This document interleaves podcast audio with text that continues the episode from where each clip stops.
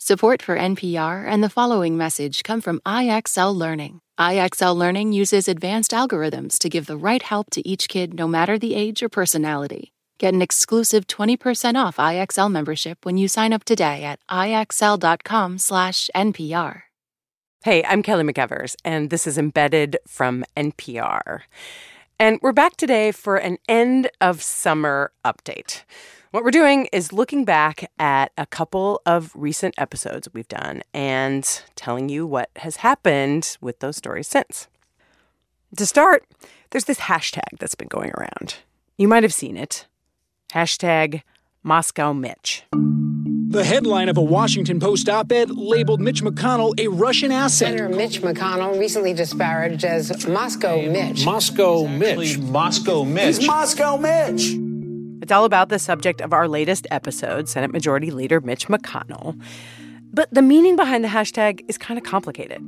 So we thought we would look into it. This is another one of those ridiculously unfair ways to summarize a complex individual in just two words. But it happens that it resonates with recent and memorable history. Turns out it has a lot to do with an aluminum plant a dinner one night in Switzerland, and a critical vote in the U.S. Senate. A story that seems to have gotten under Mitch McConnell's skin. I'm proud of my record. I'm proud that it's right there in black and white, and liars cannot gaslight it away. That and an update on another story we've been following after this break.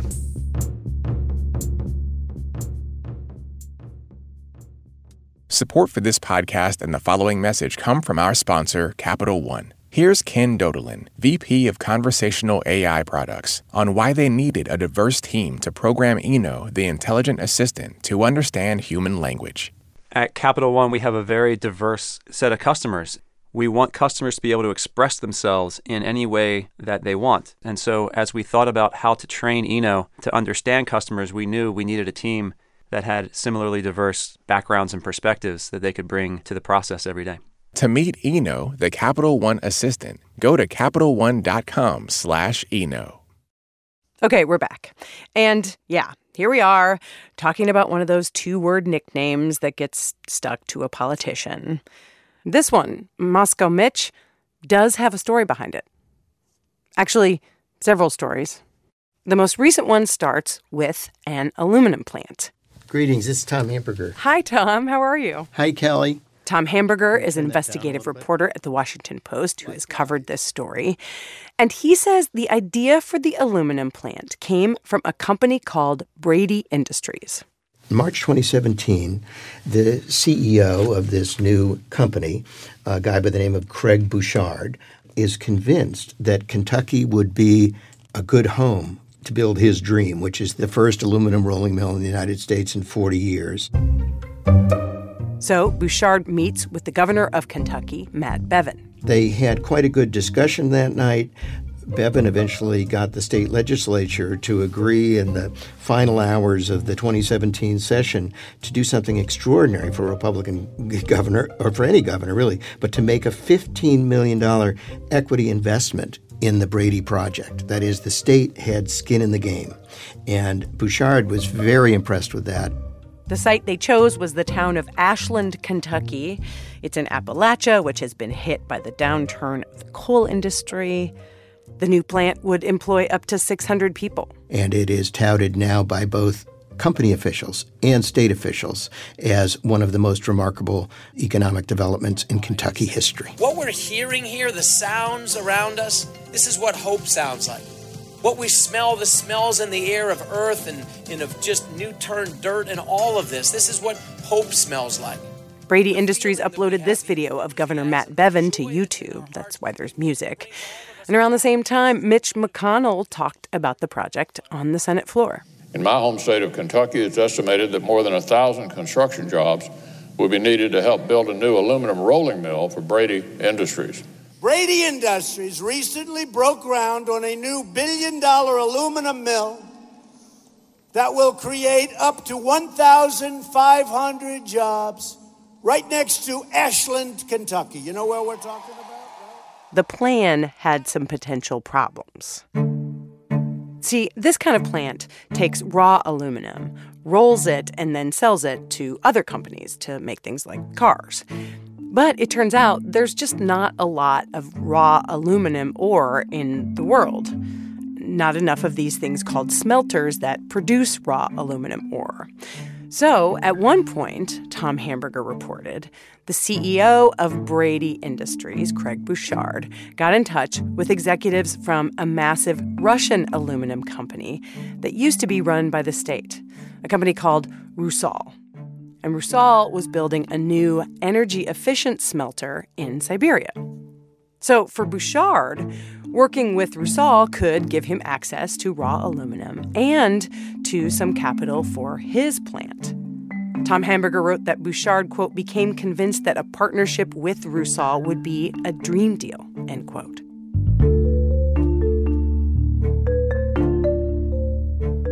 So, in January 2019, Bouchard flies to Zurich, Switzerland, and has dinner with a Rusal executive. One side of the table is Bouchard, and on the other is this director of sales for Rusal at the time. But here's the potential problem with that dinner Rusal at the time was under sanctions. And to understand why, you have to go back to almost a year before the dinner the day that a former Russian spy was found twitching on a bench in England next to his unconscious daughter. Bad things have been known to happen to Russians who cross Vladimir Putin. Now, a former spy accused of being a traitor to Russia is fighting for his life in Britain, possibly after being poisoned. Sergei Skripal was found unconscious on a bench in Salisbury in southern England on Sunday, along with his 33 year old daughter. The British government accused two Russian agents of poisoning them. The government has concluded that it is highly likely that Russia was responsible for the act against Sergei and Yulia Skripal. Russia denied any involvement. Several countries decided to retaliate the U.S. joined with Western allies in imposing sanctions on several Russian entities. Sanctions imposed by the U.S. government to Vladimir Putin's closest circle and their companies are hitting some of the country's private businesses, including this Russian company called Rusal and its founding and controlling partner, Oleg Deripaska, an oligarch in Russia considered very close to Vladimir Putin.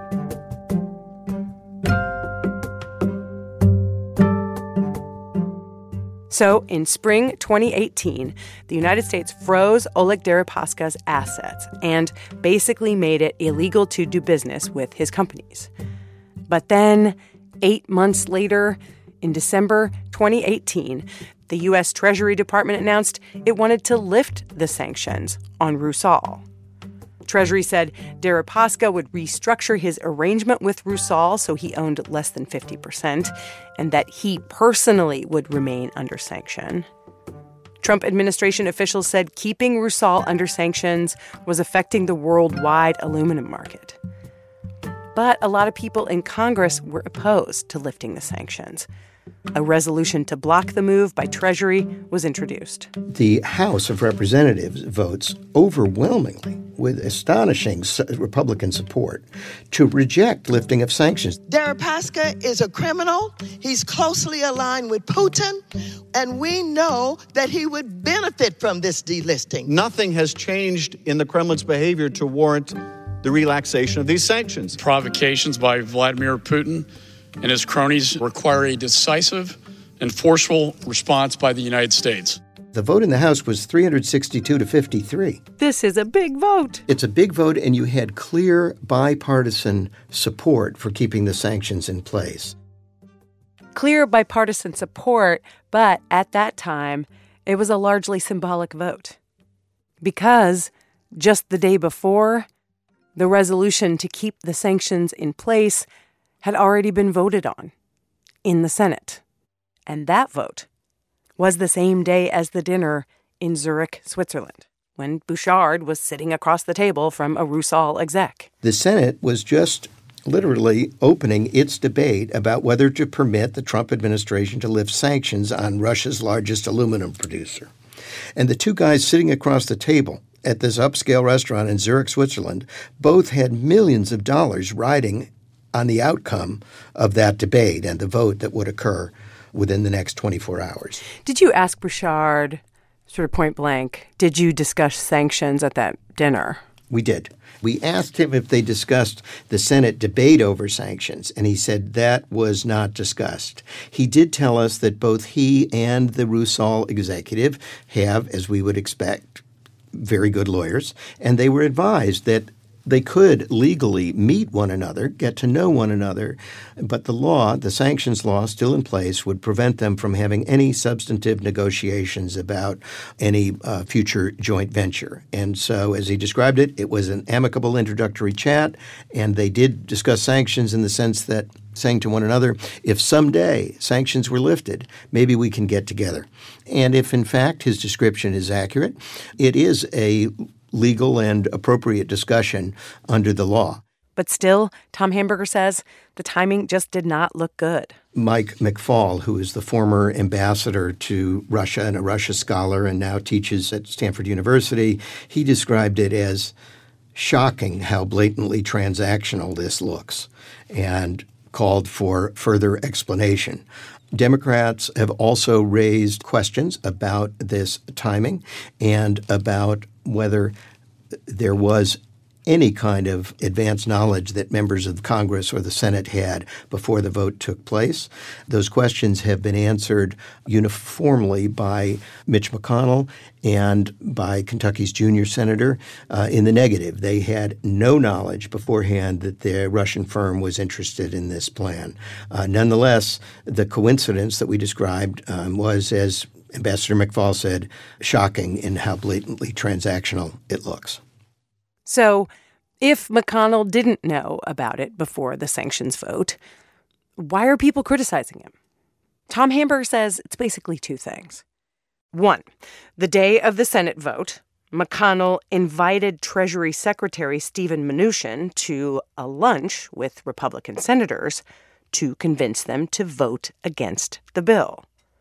Remember, the Trump administration was going to lift the sanctions on Rusal, but keep sanctions on Oleg Deripaska.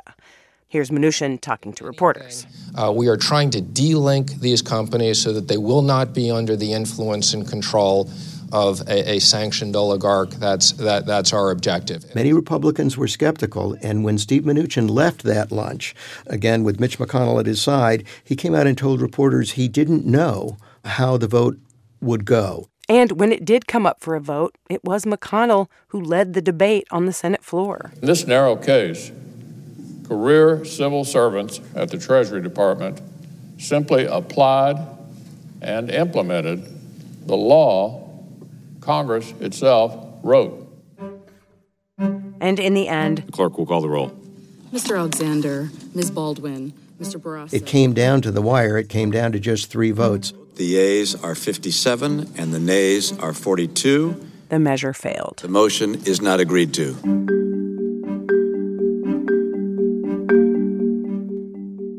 Not long after, Rusal announced a major investment in the Kentucky project. The boards of Braidy Industries and Rusal have officially approved the Russian aluminum giant's $200 million joint venture investment. There was an announcement of an extraordinary investment in this new plant in Ashland, Kentucky, $200 million from Rusal and taking a 40% stake in the new aluminum rolling mill. The deal was made possible after sanctions were lifted on Rusal in January. Now, the executive chairman.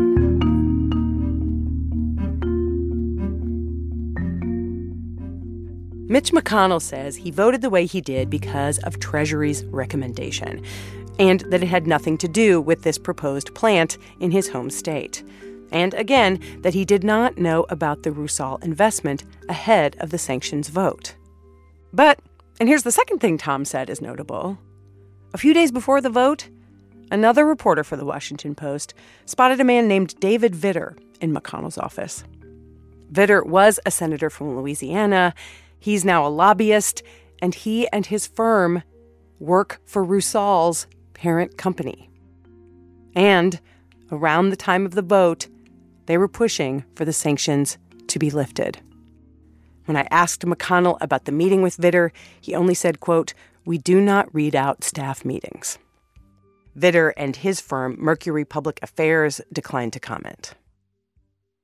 Tom Hamburger of the Washington Post says the bigger concern with this aluminum plant is that it could open the door to Russian influence. It's one of the things that's disconcerting to McFaul and other Russian watchers about this. It's not so much that they think illegal things might have occurred. It's that in some ways that everything that occurred was in fact legal but suggests a very sophisticated way for Russian individuals connected to the Kremlin to enter the political and economic bloodstream of the United States. Because of that concern, the sanctions vote itself, falling just three votes short of keeping sanctions in place. In other words, the benefit to Putin was decided by just three senators. What it permitted was an introduction of Russian capital and, in a sense, personnel into the heartland, into a state that's politically influential, in part because it's the home state of the majority leader, and also because it gives the part owners of a new aluminum plant a chance to study and get to know the U.S. electricity grid. And if the company should someday provide high grade aluminum to defense contractors, it could provide some access to defense information.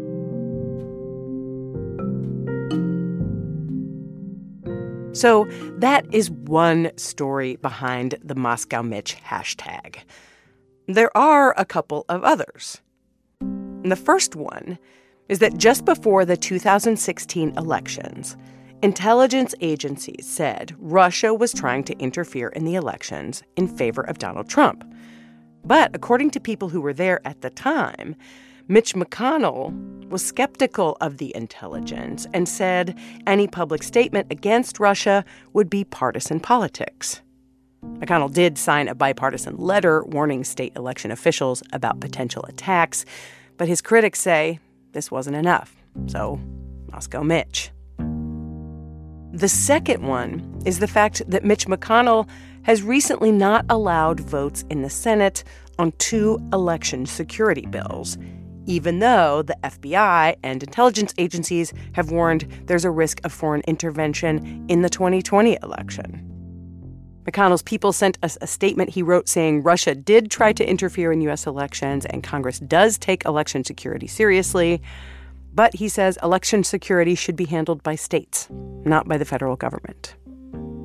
Again, critics say he wasn't taking a strong enough stance against Russia. And actually, this is when the nickname was born. It was Joe Scarborough, a morning anchor on MSNBC. How can Moscow Mitch keep denying that Vladimir Putin continues to try to subvert American democracy.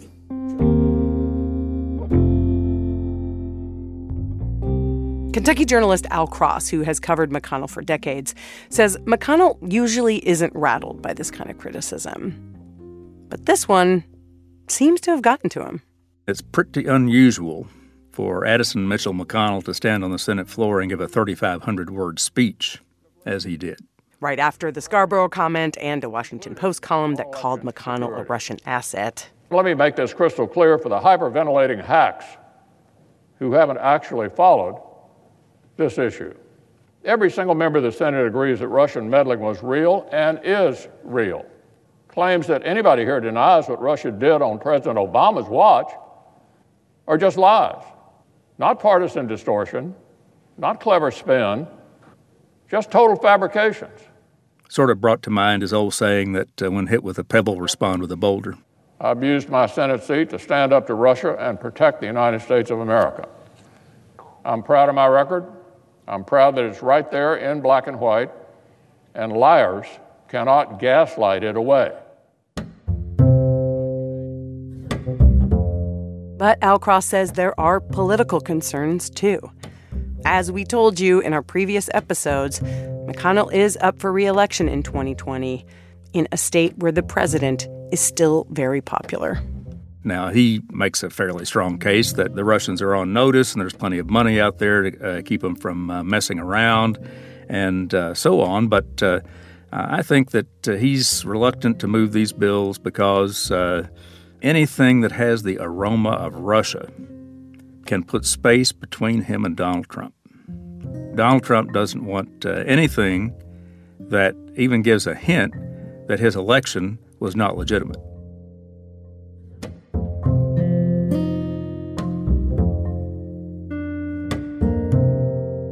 After the break, one more story we are following. It's also in Kentucky. And this one is playing out on some train tracks.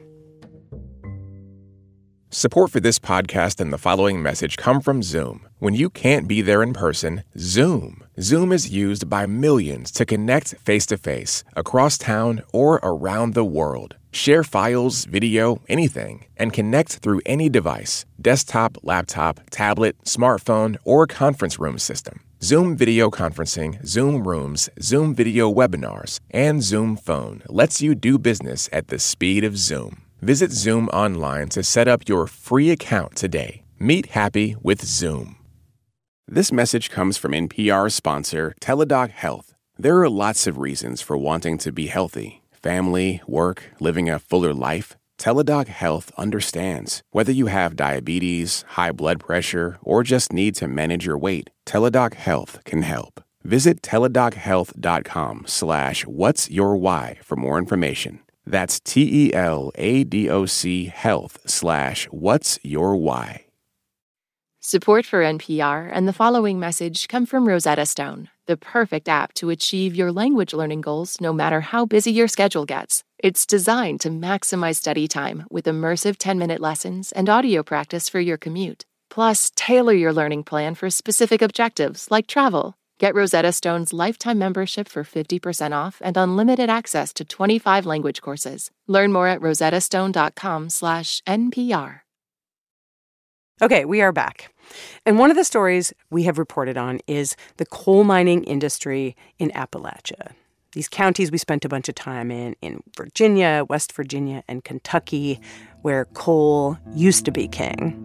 These are the best people in the world right here. I'm totally convinced about that. The people have never left the year 1980. Everybody's still living like nothing's changed. And I love it. See, that's the problem with the coal miners here. You got paid a lot of money for doing a manual labor job, and now that that's going to go away and you've overextended yourselves financially. First of all, drag your ass into one of these coal mines that's 36 inches high and crawl around on your hands and knees for 10 hours a day, and then tell me you don't deserve what you get. There's nothing here. It's slowly dying. How does that feel? It scares the shit out of you, if you don't mind me saying that. I mean, you get a job, you keep it because you know you got to. If we don't have coal, we'll have to move. I mean, we won't be in this area. There's nothing left here, you know. Without coal, we, we ain't got anything really. And for those miners, get ready because you're going to be working your asses off, all right? Thank you, everybody. Thank you. Thank you. That has not happened. The Trump administration has relaxed environmental regulations on the coal industry. But U.S. coal production has dropped to its lowest rate in 40 years. Coal plants are closing at a record rate, and the number of people employed in coal is at an all time low. One coal company that operates a mine in Harlan County, Kentucky, recently went bankrupt and stopped paying its employees. So the employees decided to try to do something about it. Reporter Sydney Boles with the Ohio Valley Resource has been covering this story for the past month, so we asked her to tell us about it. So, this coal company, Black Jewel, declares bankruptcy on July 1st, and Black Jewel's over a thousand coal miners in Kentucky, Ohio, West Virginia, and Wyoming um, are told to stop coming into work. They're not officially laid off, but they're told just to stay home. So they had gotten their last paycheck on uh, June 28th. They had, didn't know anything was wrong, spent it on normal life expenses, rent, mortgage, car payments, only to find out a few days later that those checks bounced. Meanwhile, because of Black Jewel's payment cycle, they were supposed to get another paycheck uh, in the middle of July, but that didn't come through as well. Wow. So, miners have essentially done about a month worth of work, which they haven't been paid for. And they're just kind of uh, left wondering what's going on, whether they still have jobs. So, how much are we talking for someone like a month's pay? It seems like folks are between $2,000 and $4,000 in debt because of this. Yeah. They're also on the hook for fines with their bank. And as time goes on, they're finding themselves unable to make car payments, unable to make chemotherapy payments for their children. It's just as time goes on, the consequences of this lack of payment get more and more severe. So, on July 29th, a woman who lives right near a Black Jewel coal loading facility sees a train being loaded up with coal. And she thinks to herself, wait a minute, Black Jewel is in bankruptcy. How are they moving coal? So she sends a text around to some of the people that she knows that worked there, and about five miners decide they're gonna go see what's going on. So they go up to this loading facility and they see the train being loaded, and they decide they're gonna block the train. We want our money and we want it now. If they can load a train now, they can give us our money. They essentially say, you know, if Black Jewel can't afford to pay us our money, we're not going to let them move this coal out. Whenever it comes to taking food out of my children's mouth, that's what pisses me off. That's what makes me mad than anything in this world. You can take anything you want to take from me, and you take something from my kids, it's the end for you. So that was over a month ago now, and these miners have essentially been blockading this railroad, blocking about $1.4 million worth of coal for, for over a month. And that coal hasn't moved. It hasn't moved.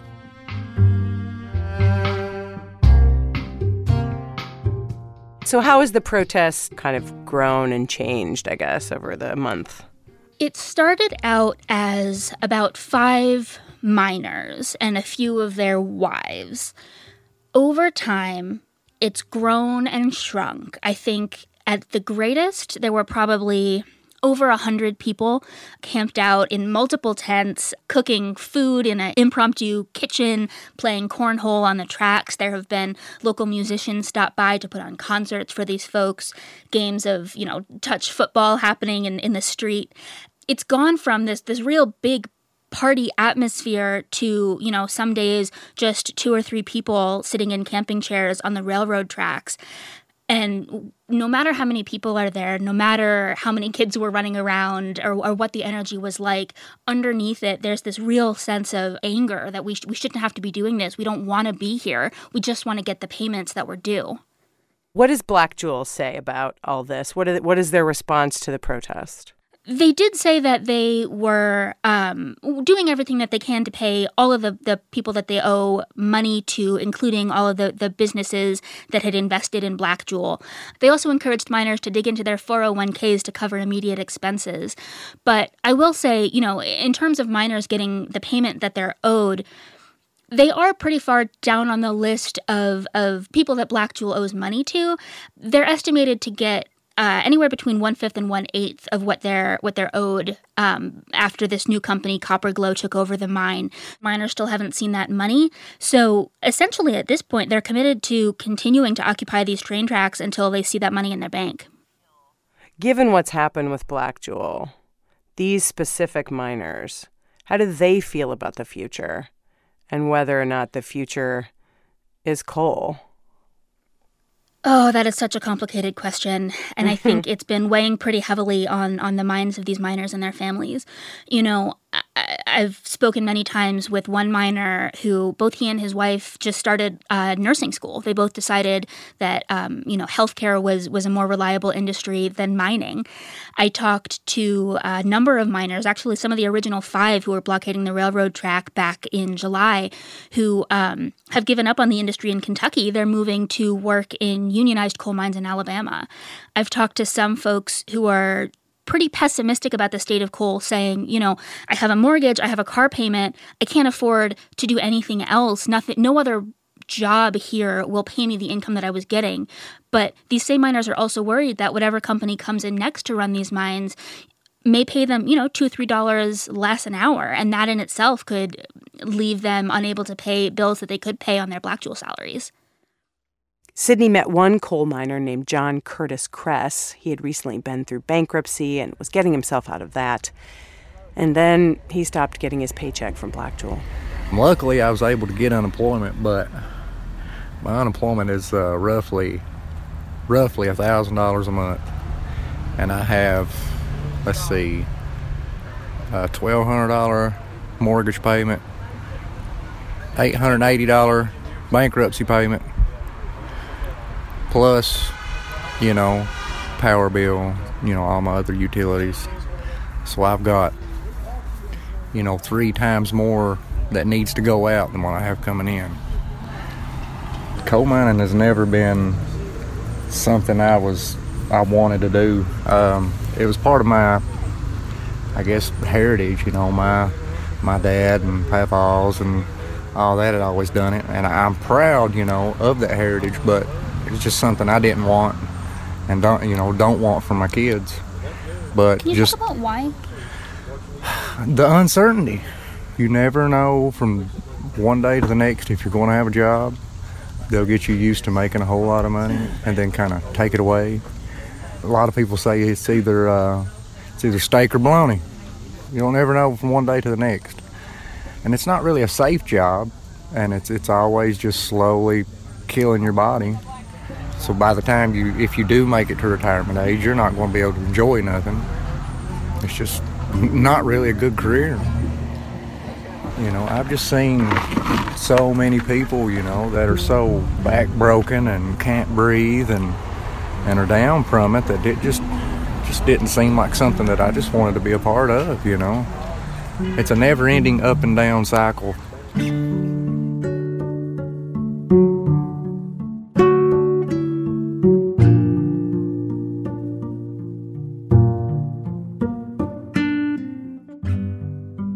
Desperation that this has caused, the lasting financial impact, I think that cannot be underestimated, and its impact will last far beyond this bankruptcy.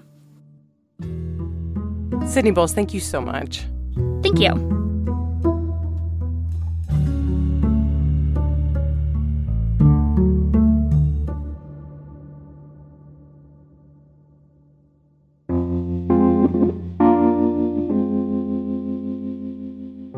This episode was produced by Tom Dreisbach and edited by Neil Carruth, Mark Memmott, Jeff Young, and Deirdre Walsh. Tom Hamburger, the reporter you heard at the beginning of the episode, co reported his story in the Washington Post with Rosalind Helderman. Our theme song is by Colin Wambsgans, other original music by Blue Dot Sessions. Follow us on Twitter at NPR Embedded. Subscribe to this podcast if you don't already, and leave us a review on iTunes. We will be back this fall with more episodes. Thanks for listening to Embedded from NPR.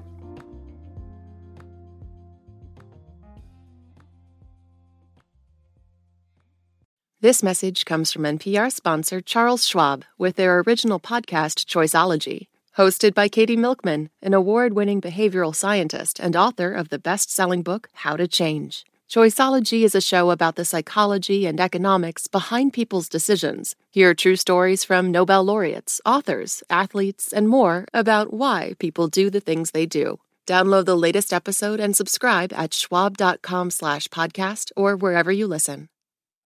NPR Plus is a new way to support public media and get more from your favorite NPR podcasts like Fresh Air. Sometimes I'll actually preface the question with if it makes you too uncomfortable to talk about, if it's too personal, just tell me. Here's the question. For behind the scenes content, bonus episodes, and more, sign up at plus.npr.org.